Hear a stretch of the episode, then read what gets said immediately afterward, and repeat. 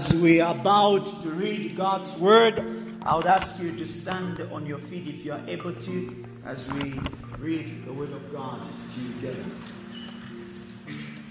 Haggai chapter 2, from verses 1. Hear the word of the Lord. In the seventh month, on the 21st day of the month, the word of the Lord came by the hand of Haggai the prophet. Speak to Zerubbabel, the son of Shealtiel, governor of Judah, and to Joshua, the son of Jehozadak, the high priest, and to all the remnants of the people, and say, Who is left among you who saw this house in its former glory?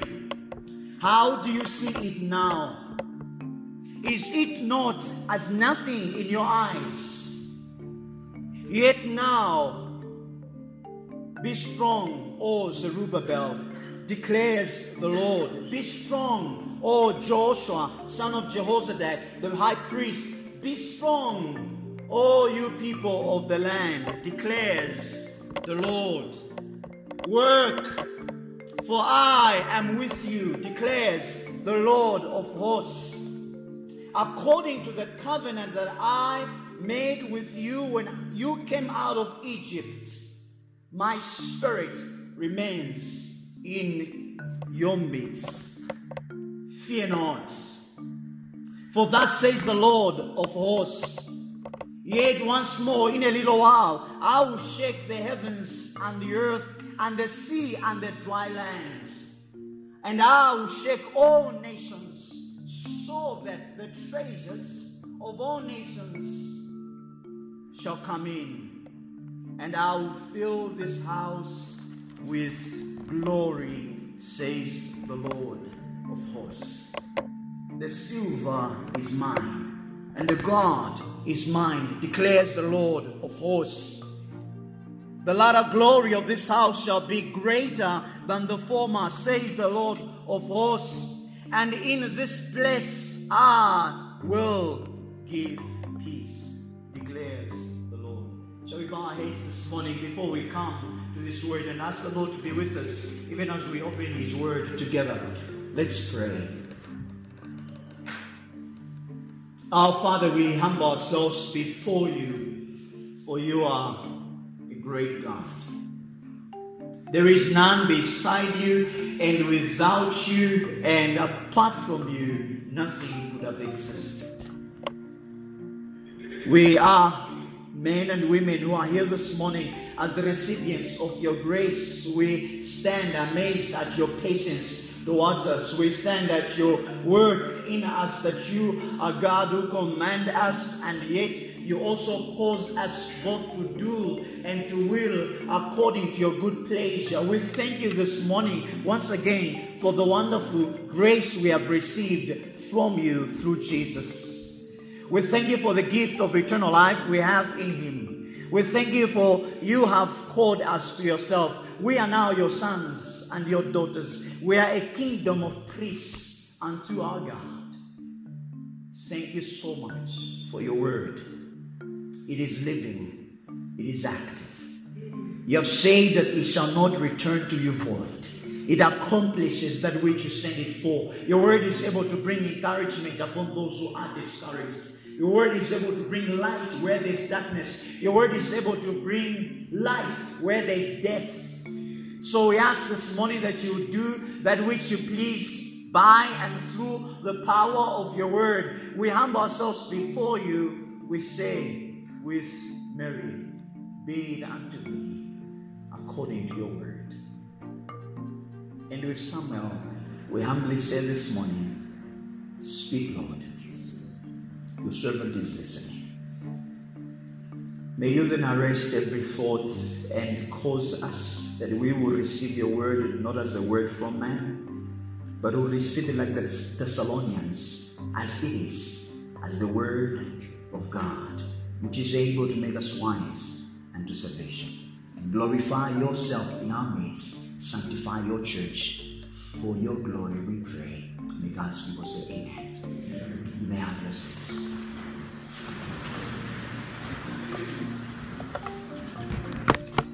Haggai chapter 2. This morning we are looking upon this passage and I've entitled our sermon, Be Courageous. Last week we saw what the Lord required of his people, Israel, as they returned from captivity in Babylon. God sent his prophet Haggai to speak to his people. When you read the book of Ezra together with this book of Haggai, you find out that these men and women, when they returned from exile, they began to build the temple. They laid the foundations. But as they were rejoicing, looking upon these foundations, as their project was continuing, they faced opposition. As a result, because of that opposition, the work stopped. They stopped for over almost 16 years.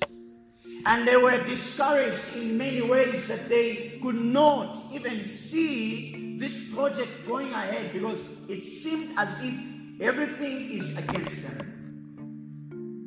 They are thinking about the captivity. They have been slaves as removed in Babylon. And God, with his mighty hand, with his outstretched arm, rescued them. And Prophet Haggai then comes and is very clear as to when then he's writing, even in chapter 2, he comes to them because they started, and you see in chapters 1, read with me, you hear this at the, at the end of Haggai's first message.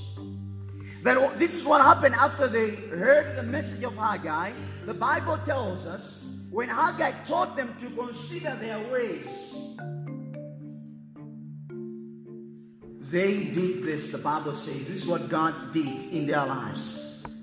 The Bible says, and the Lord stirred up their hearts and the spirits of Zerubbabel, son of Shealtiel. And you also see there, and the Lord stirred up the heart of Joshua and he stirred up in chapter 1, verses 15, as you come down there, he stirred up the hearts of the people, and they all came together and they worked on the house of the Lord of hosts, their God. So they resumed, they continued from project, but it seemed as if later on it also happened that whilst they were now celebrating the feast of the tabernacle, as you find in chapter 1, verses 1, as they were now commemorating these good acts of God, they stopped working on the temple and focused more on their activities. Now, before we would come to this passage and we expound on it, I want you to know this that as Christians, even as people of God, people of God are not invincible when it comes to discouragement. Or as you sit there, child, child of God, you gave your life to the Lord Jesus Christ. You have worked so hard in the Lord and in His vineyard. It is likely, and I want you to know this you and I are not immune from discouragements. Discouragements will come. As long as we are on this side of eternity, discouragement will come. And that is what you find these people as they are laboring, as they are working for God. It does not mean just because they are working for God, they will not be discouraged. Yes, the Lord is stirring up their hearts. Luke in chapter 1, the Bible is telling us that. Verses 14. God stirs their hearts. They are so zealous to do the work of God. But sooner or later, discouragement kicks in.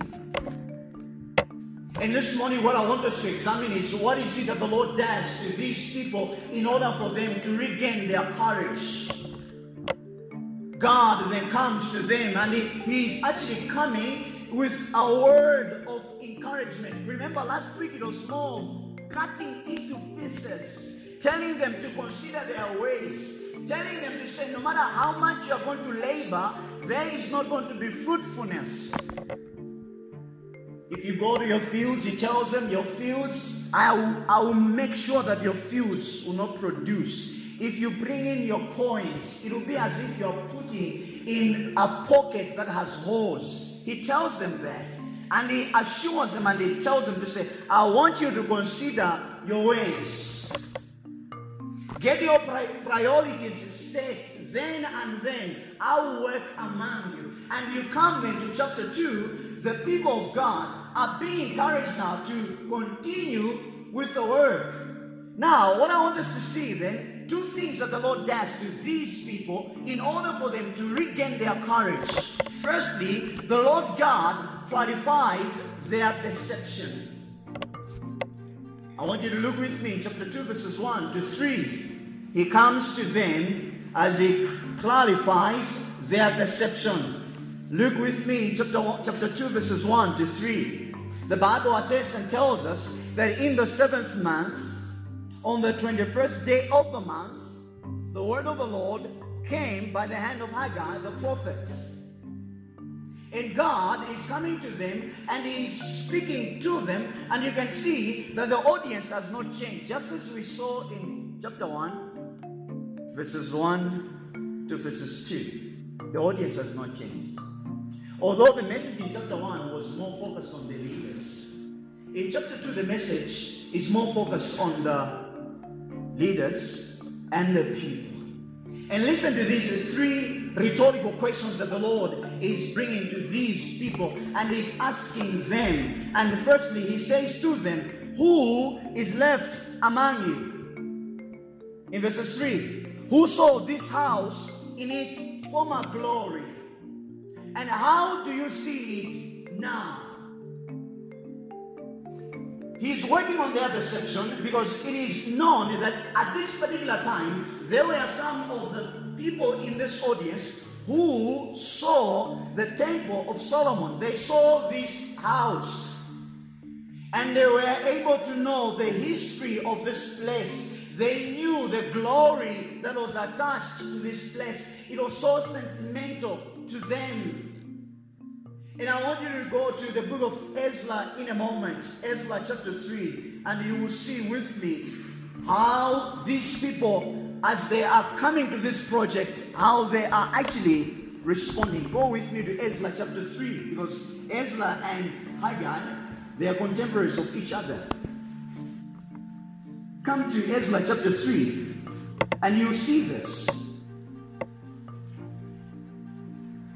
Verses 2, the Bible records for us Then arose Joshua, the son of Jehozadak, with his fellow priests, and Zerubbabel, the son of Shealtiel, the same man we find in the book of Haggai, and the kinsmen. They built the order of God of Israel to offer burnt offerings on it.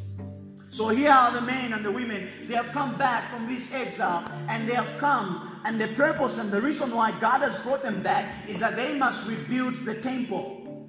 And they resume the project. Verse 6 of chapter 3 of Ezra, the Bible tells us that from the first day of the seventh month, they began to offer burnt offerings to the Lord. Take note of that. But, listen to this the foundation of the temple of the Lord was not yet laid. So they gave money to the masons and the carpenters, and for food, drink, and the oil of the Sidonians and the Tyrians, and they brought cedar trees from Lebanon to the sea to Joppa according to the great to the to the that they had from Cyrus the king of Persia. Go then to chapter 3. Now, the response as they come, then, verses 10. And when the builders laid the foundation, look at this. When they laid the foundations that, of the temple of the Lord, the priests and their vestments, they came forward with trumpets. And the Levites and the sons of Asaph, the cymbals, they came to praise the Lord according to the direction of King David of Israel. Verses 12 says this but many of the priests and the Levites and the heads of the fathers' houses, old men who had seen their first house, they wept with a loud voice when they saw the foundation of this house. Although many shouted aloud for joy, so that the people could not distinguish the sound of the joyful shout from the sound of people sweeping, for the people shouted with great shouts, and the sound was heard far away. That is what is happening there. So they have come together, and as they have come, you can see there in verses 1, the Bible tells us that they come together when is it that they are coming together? They are rejoicing and they are commemorating. They are celebrating the feast of the booths as it would. This was the time when they would come together. This is also known as Tishri. It was a month of celebration. So they would come together singing songs to God. This was in accordance to what God had told his people Israel in Leviticus 23, verses 33 to 34. So they could rejoice together for seven days. They could meet at this particular place. And it happens, not coincidence, but in providence. God made sure that He would speak to His people at a perfect time. How perfect was it? This was a time when they could remember what the Lord had done for them as their, their forefathers were coming from Egypt. That's how this celebration dates back to. This is something that was so remarkable. They could remember that the Lord rescued his people from captivity. They could remember how God killed innocent an innocent animal to make sure that his people are rescued from the captivity of Pharaoh. They could rejoice and they could meet for seven days. But I want you to see the irony of this. Whilst it was a time of celebration, although it was a time of celebration, but it was a field of discouragements. Because they could compare the former temple and they could look at the, the, the, the, the, temple and the foundation that was laid in the here and in the now. And you could imagine as to what was going in the minds of the old folk who saw the temple of Solomon as they compare it to this new temple. So when they come on this month of uh, the Feast of the Tabernacles, as they would celebrate, but yet at this particular time, they are filled with grief. They are filled with discouragements. Because as you read the book of Ezra, you will see that after chapter 3, going to chapter 4, they face opposition. They have been rescued, yes. Not only are they remembering that the, the God of the Bible rescued their forefathers, but they are also remembering that this God has rescued us from Babylon. It is a perfect time that they are rejoicing. It is a time of celebration that these men and women are rejoicing. And the Lord says His word to His people at this time of celebration, yet they are being in this state of discouragement. This dedication of the temple that you find in this book of, uh, of Haggai is taking place, but it took place years back. You find in the book of First Kings, in chapter 8, in Second Chronicles as well, in chapter 7, verses 8 to 10, that these people are coming in and they are seeing something that looks so small, something that looks so insignificant, and they are asking themselves, how can it be that God's glory will be revealed in this mini work that we are doing? When they look at the mega project that Solomon was involved in and they compare to the project that they were involved in, they compare the two and they are thinking, no, it's a non starter. I don't think God is in this thing. So they question whether the Lord is with them. They struggle with that fact. Is really God with us? Is really God for us? And the Lord then comes to his people and he clarifies their perception and he tells them to see. Not only does he, co- does he correct their perception, but I want you to see then we move secondly, and this is where we're going to spend much of our time. God then commands them persevere. That's what we need. You see that from verses 4 to verses 9. He commands them to persevere. He tells them not to look backwards. As much as there were glorious things happening in the past, but what God is expecting of them, and this, these rhetorical questions that the Lord is asking them Who is left among you, and who saw this temple, and how does it look to you? The answer for the first question is there are some among us who saw the temple in its glory. In comparison to the glory from man perspective, from the eyes of man, when they looked at this temple, it was insignificant. And the Lord then commands them to persevere. He commands them to persevere. And look, three times God tells these three groups of people, firstly to the leader Zerubbabel himself, and he says, Be strong. To Joshua, what does he say? Be strong. To the people of the land, the Lord declares to them, Be strong. As you build, as you do my work, I want you to forget the past and I want you to be strong. In simple words, in literal Hebrew translation, what God is doing, He is saying, Be comforted. Be comforted, all the people. Be comforted, all Joshua. Be comforted, oh, all Jerusalem, Zerubbabel. Why? Because He said, I am. Amen. So God calls his people to persevere. And I want you to know these brothers and sisters, this is something that these people needed. Because they are facing opposition from without. Not only are they facing opposition from without, but deep within, because they are indulging themselves in these feasts. It was easier, and it's, it's we can also look at this, and as they are doing this work of God, and they are looking as to how insignificant it was, they were discouraged. And the Lord is calling them to be strong, to persevere, never to quit.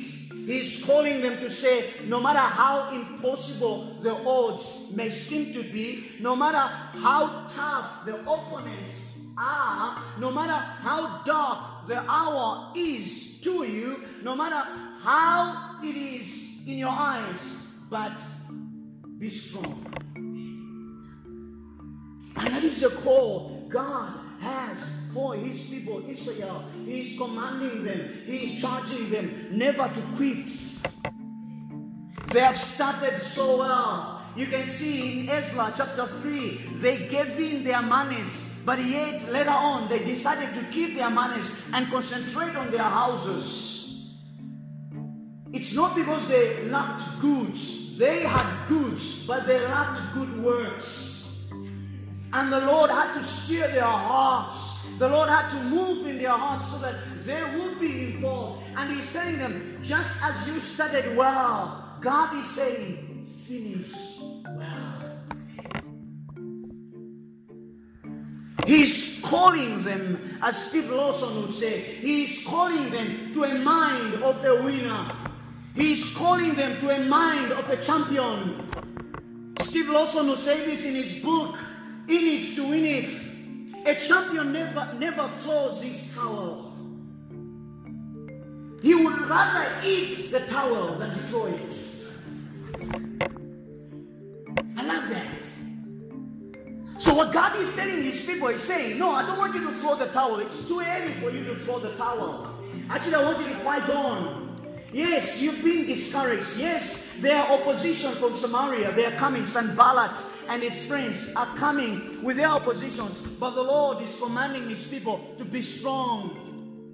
You see, brothers and sisters, our Christian walk is the same. And these words that God is bringing to his people goes and must resound in our ears. As we work for Christ discouragements as you do the will of God, trying to raise your sons and your daughters in the ways of the Lord, discouragements come. As you labor in the work of the Lord, in your workplace, remember the book of Ephesians says everything that we do, in all that we do, whether we eat or we drink, we do it as unto the Lord. Even in your workplace, as you work, as you give your best for your company, I want you to know this. Discouragements come. But be strong. Listen to the words. These are the same words that David had to speak to his son, Solomon. And you may consider this as a coincidence, but I consider it as a providential act of God. Look at it in providence. The first temple, when it was being constructed, the first instructions or the first words that the man whom the Lord had assigned to build the first temple, listen to the words that David had to say to his son Solomon in Second Chronicles chapter 28, verses 9 to 10. Listen to these words. David says to Solomon, And you, Solomon, my son, know the God of your father and serve him with a whole heart and with a willing mind. That's what he says in verses 9. For the Lord search, searches all hearts and he understands every plan and thought. If you seek him, he will be found by you. But if you forsake him, he will cast you off forever. In verse 10, that's the verse that is there. He says, and be careful now, for the Lord has chosen you to build a house for the sanctuary. Then he commands him, be strong, do it. Then in verses 20, David goes on to say, he said to Solomon, be strong and courageous and do it. Do not be afraid and do not be dismayed.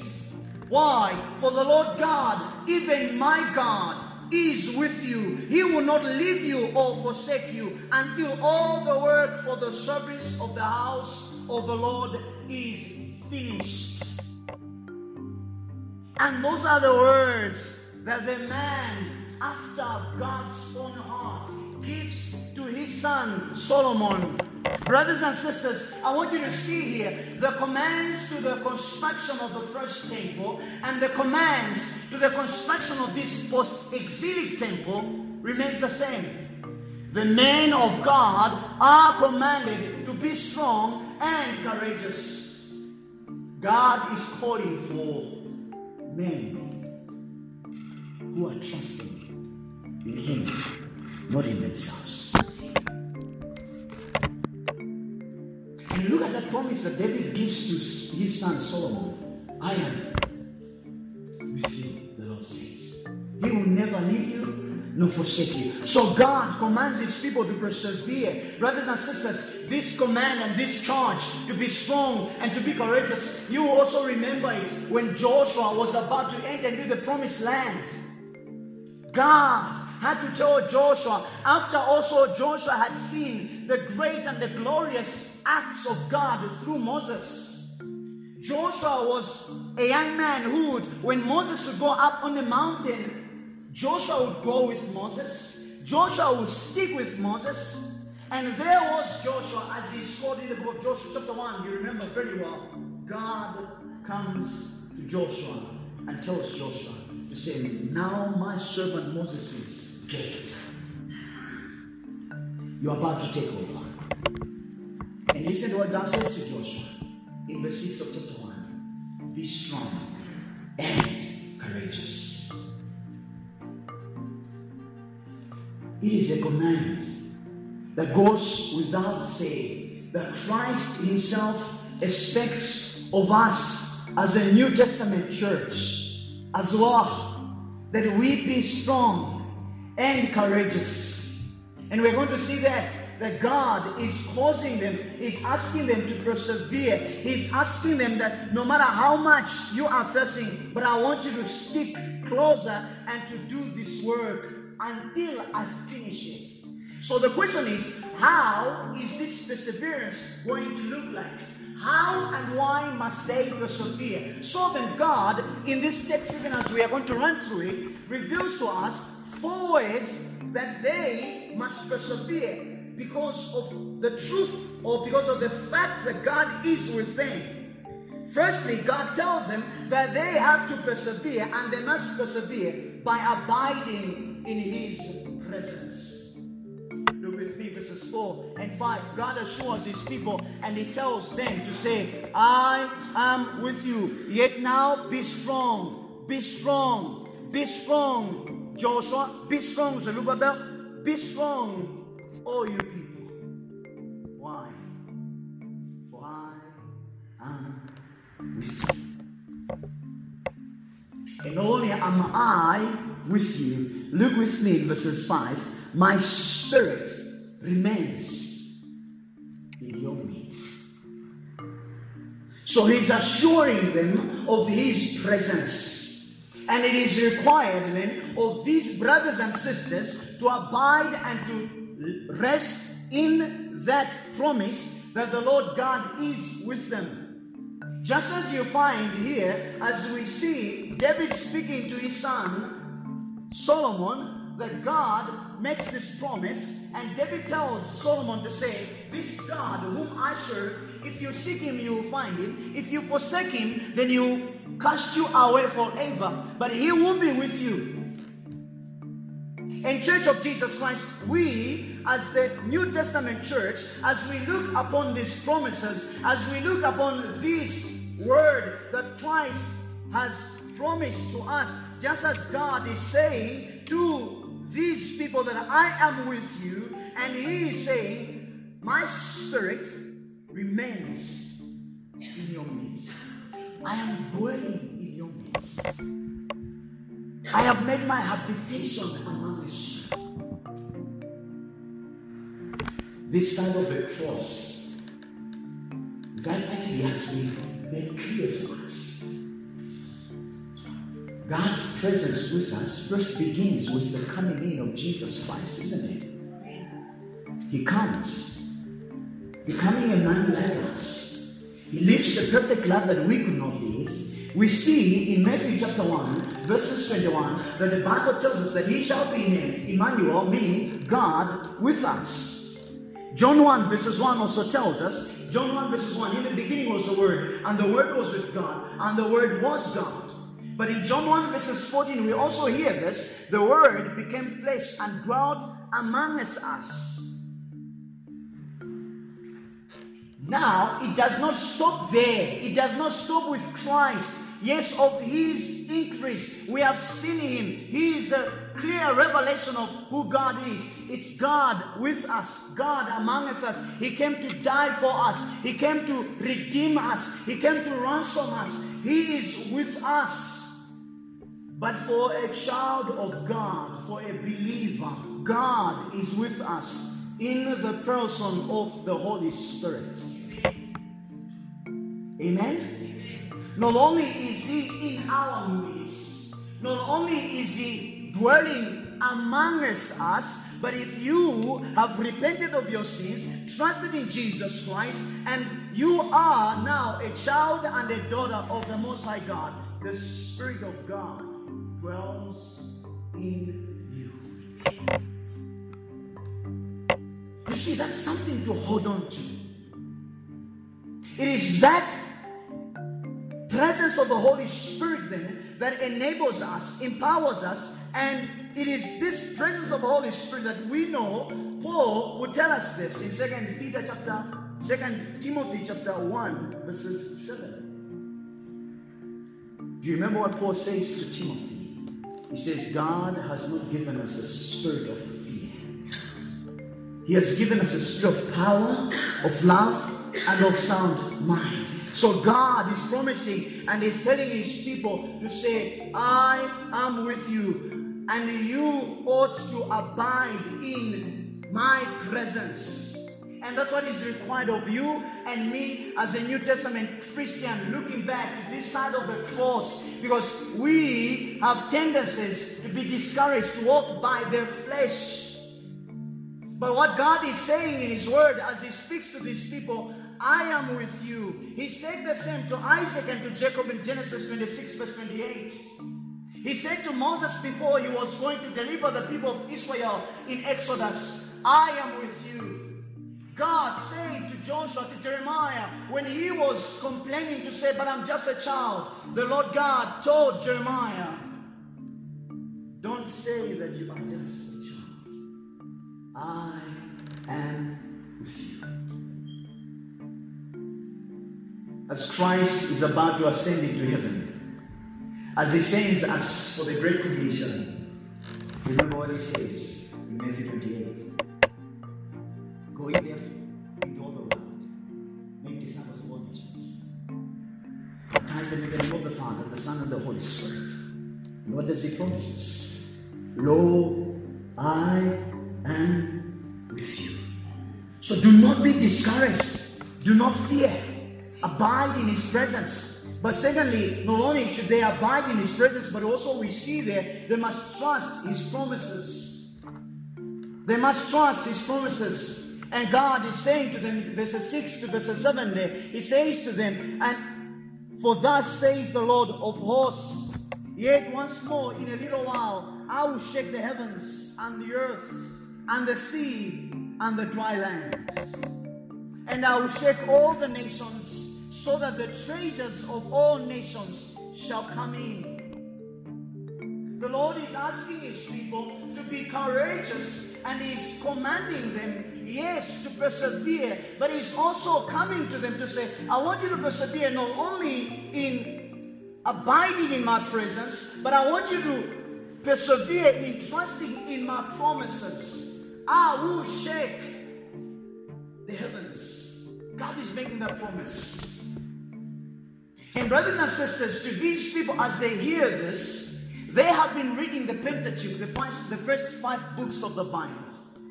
They have heard how God could descend from heaven, could come on Mount Sinai, how God could shake the earth. They have heard about all those things.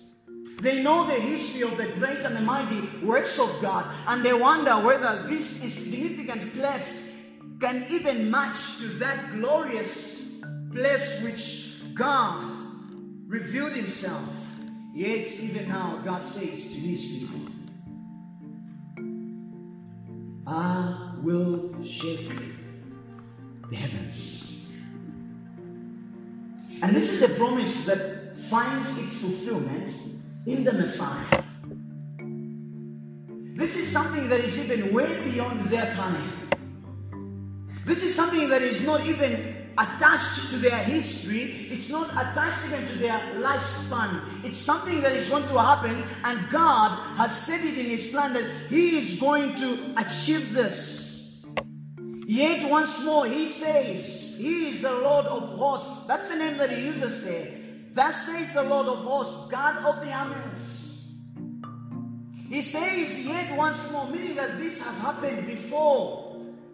Once more, and he's saying here that I will once again, just as I did on Mount Sinai, once again I will shake the heavens and I will shake the earth. Shaking the heavens, shaking the earth, describes the earthquake, which was an evidence of the Lord's supernatural intervention in the time of the Exodus. You can see as God reveals himself as he comes amidst his people, he would command that they will not even touch the mountain. But, brothers and sisters, this has nothing to do with these people. This actually has everything to do with God being faithful to his promises, that he will actually fulfill this at the return of the Lord Jesus Christ. God has a supernatural plan in mind and has a super savior who is going to come and deliver his people not only from the captivity, but he has a supernatural savior and he has this man whom he has appointed, who is both God and man, Jesus Christ, who will come the first time rescue men from the bondage of sin. But he's coming back again. And at his return, the Lord is saying in this particular passage, brothers and sisters, I will shake the heavens and the earth and the sea and the dry land. Every eye will see him and every nation will tremble at his coming. Now, this is comforting for a people of God. Those who've been shaken themselves, those who've been shaken in their boots, those who've been shaken in their minds, shaken in their opinions, shaken in their resort. Now, for them to hear that this Lord of hosts, God of the armies, will one day come, stand on their behalf, shake the heavens, shake the earth, and everything that is in it. It is comforting for a people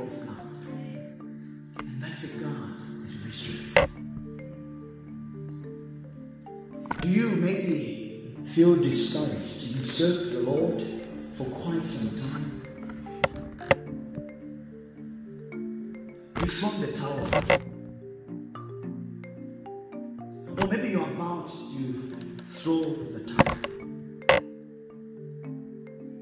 Or are you here this morning and you are that person? I want you to know this because this is comforting for God's people. But for those of you who are not part of God's people, this must be scary because on this particular day, when God will return again in glory, when the shaking is going to happen, everything will shake. Even the place where you are seeing as if it's a place of refuge, that place will shake and you will stand before a holy God and there'll be nowhere for you to run to. There is going to be this shaking that God is speaking about. On that day, Jesus Christ, even as we hear Paul telling us in Philippians chapter 2, verses 11, on that day when he returns again in glory, every knee will bow, every tongue will confess that Jesus Christ is Lord. And here you see that God then is pointing to his people, I will shake the heavens. So trust in my promises. I am in charge. Everything may seem to be shaking, but I'm the one who does the shaking. I am in control. That's what God is telling them. They need to have a high view of God in order for them to continue with this project of involving themselves to rebuild the house of God. They needed that encouragement to understand that their trust must not be in their worth. Their trust must not be in the producers that they produce in their maize fields. They must come and stand and trust in this God and trust and lean on His promises. He said the same to them. In Isaiah 43, as they were about to go to this exile, God tells his people, Israel, to say, I want you to know that I am with you. Though you walk through the fire, the fire will not burn you. And we see the fulfillment of that. Shadrach, Meshach, and Abednego. When you go through the waters, the waters will not overflow you. Isaiah 43 contains that. And God's promises are sure, brothers and sisters. And as we come to this, what God is saying, this shaking of the heavens, the New Testament makes this clear to us. What does this shaking mean? Hebrews chapter 12. The author of Hebrews expounds that statement for us as he says this from verses 26 of chapter 12. Whose voice then shook the earth but now he has promised, saying, Yet once more I shake not the earth only, but also heavens. And the word yet once more, this is what the author of Hebrews will interpret that statement. These words, yet once more, signifies the removing of those things that are shaken, as of things that are made, that those things which cannot be shaken may remain. Therefore, we are receiving a kingdom which cannot be moved, he says. The coming kingdom that is the kingdom of God. And he said, Let us have this grace whereby we may serve God acceptably with reverence and godly fear. That must be our response. You and me are part and parcel of this kingdom, that this king who is shaking everything and will shake all things that are temporal, one day we who are his people will belong to his kingdom. But now, this must be our response. The author of Hebrews says, we must come and serve him acceptably and with godly fear. So trust in his promise. And God says here, so I'll bring the, the treasures or the desires of nations. He says in verses in verses 6 there, My spirit remains in you, fear not. Yes, once more, uh, in a little while I will shake the heavens and the earth, and I will shake all the nations. Verse 7 says, So that the treasures of all the nations shall come in quickly there what God is saying to his people, the treasures of nations, they can be either impersonal but also personal. Impersonal in the sense that what God is saying is He's going to provide and He's going to give all the required materials and resources for these people to rebuild this temple. Why am I saying that? Verses 8 necessitates that. The silver is mine and the God is mine, declares the Lord of hosts. So he will give them the silver, he will give them the gold, and they will be able to rebuild this temple because he is the possessor and the owner of all things. The desires of all nations, the treasures of all nations. Some have also said this can be personal. It implies and it signifies that it points to Christ Himself. Christ is the He is the desire of all nations. There's no one else. He is the only one who satisfies the object of the desires of all nations is Jesus Christ Himself. And what God is saying then, that I will bring the desires of all nations. He is going to make sure that He shakes the heavens so that the desires of all nations will come in. That in His time, Christ then come. So these people have to persevere. Not because God is only doing this, but they must also trust in His provision. That's the third one. That He's going to provide for them, and quickly you're going to see that that He's going to make sure that their needs are met, and He's He has done that before as they were coming out of Egypt. He made sure that Pharaoh would give them all the goods and the necessities that would enable them to go back to Israel. As they were coming back also from Babylon, you find that Cyrus made a decree that these people will be provided for. But lastly, brothers, these men and women ought to persevere because they ought to rejoice in God's prophecies. Verses 9. The latter glory of this house shall be greater than the former, says the Lord of hosts. And in this place I will give peace, declares the Lord. So they ought to persevere not only by trusting in God's provision, not only by abiding in God's presence, not only by trusting in His promises, but they must persevere by rejoicing in God's prophecy. Why? Because God is promising. And listen to what he says. Remember the first point. They were comparing the glory of the temple of Solomon compared to the glory of this new house that they are waiting for. And the Lord is telling them to say that the glory of this house shall be greater than the former you may compare it, you may analyze it, and in your assessment, maybe in your eyes, it looks like nothing. But God says that it is in this that this glory, the glory of this house, will actually be greater than the former. I will reveal my glory in this temple. And there has been and there are arguments around this does this mean that this was fulfilled in their time? And as I've alluded to my third point, I want you to know that this was way beyond these people's time. What the Lord is promising here, He's promising something that is way beyond their time. But I want you to know this that it might not be beyond our time. Why am I saying that? Because this will happen at the return of the Lord Jesus Christ.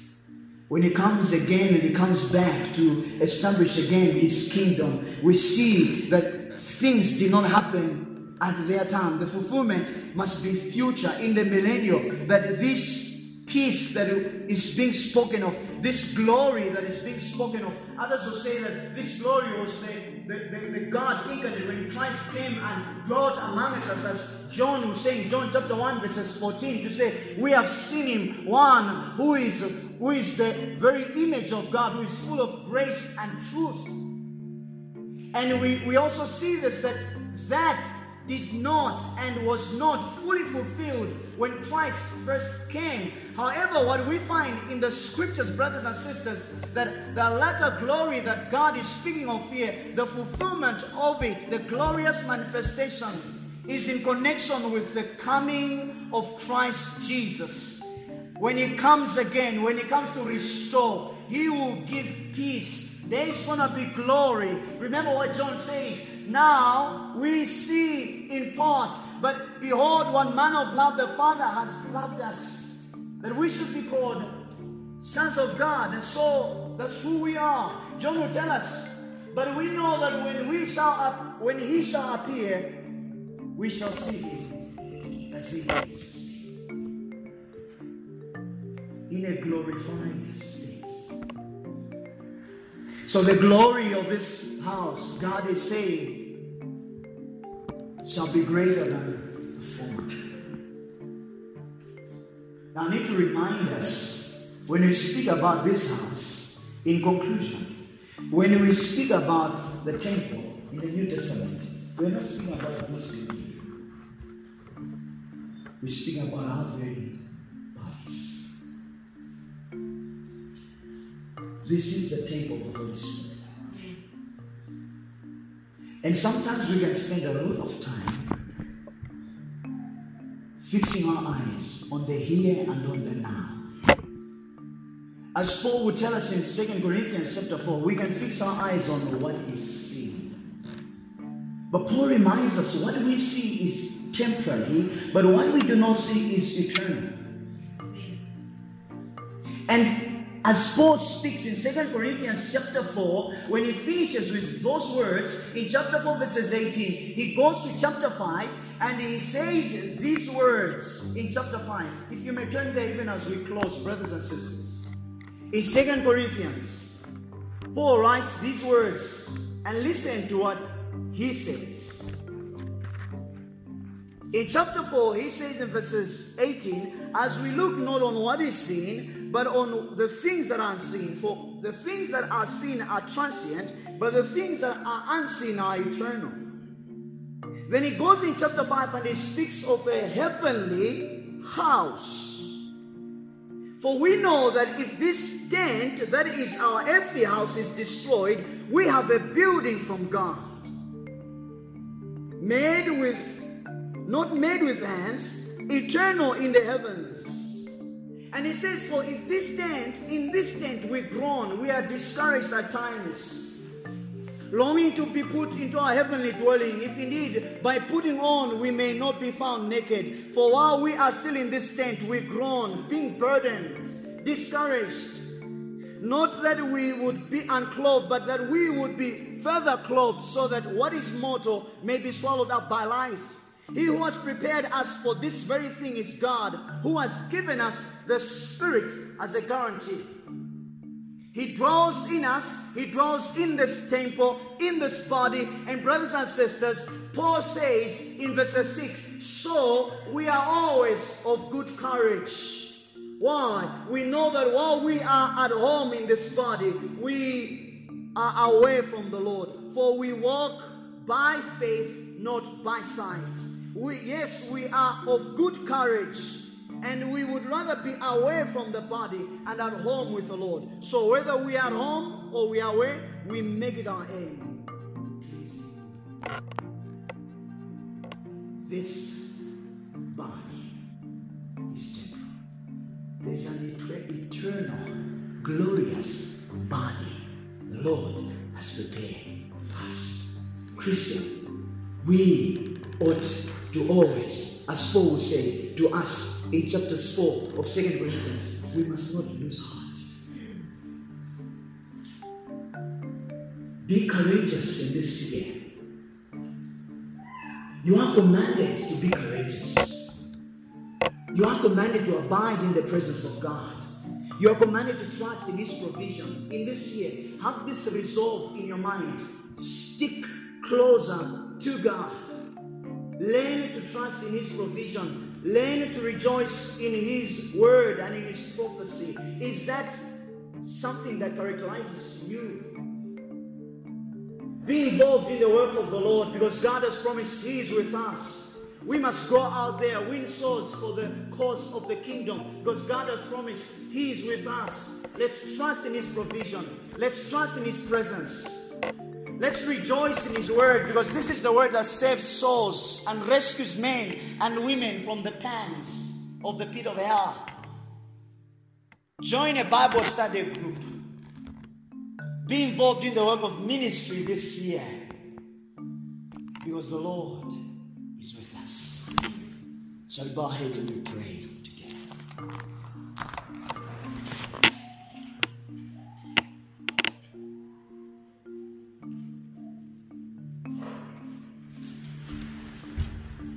Our Father, we thank you so much.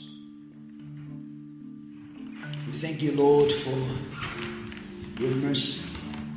We thank you for your grace.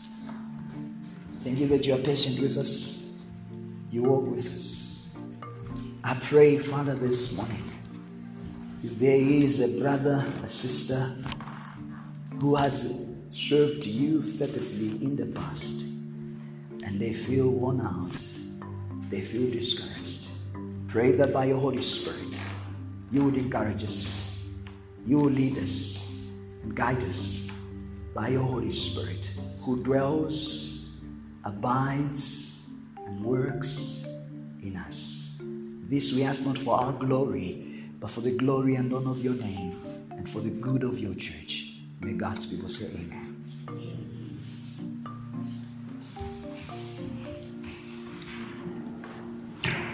Folks, won't you join us and we sing our last song? Um, just, uh, just turn up.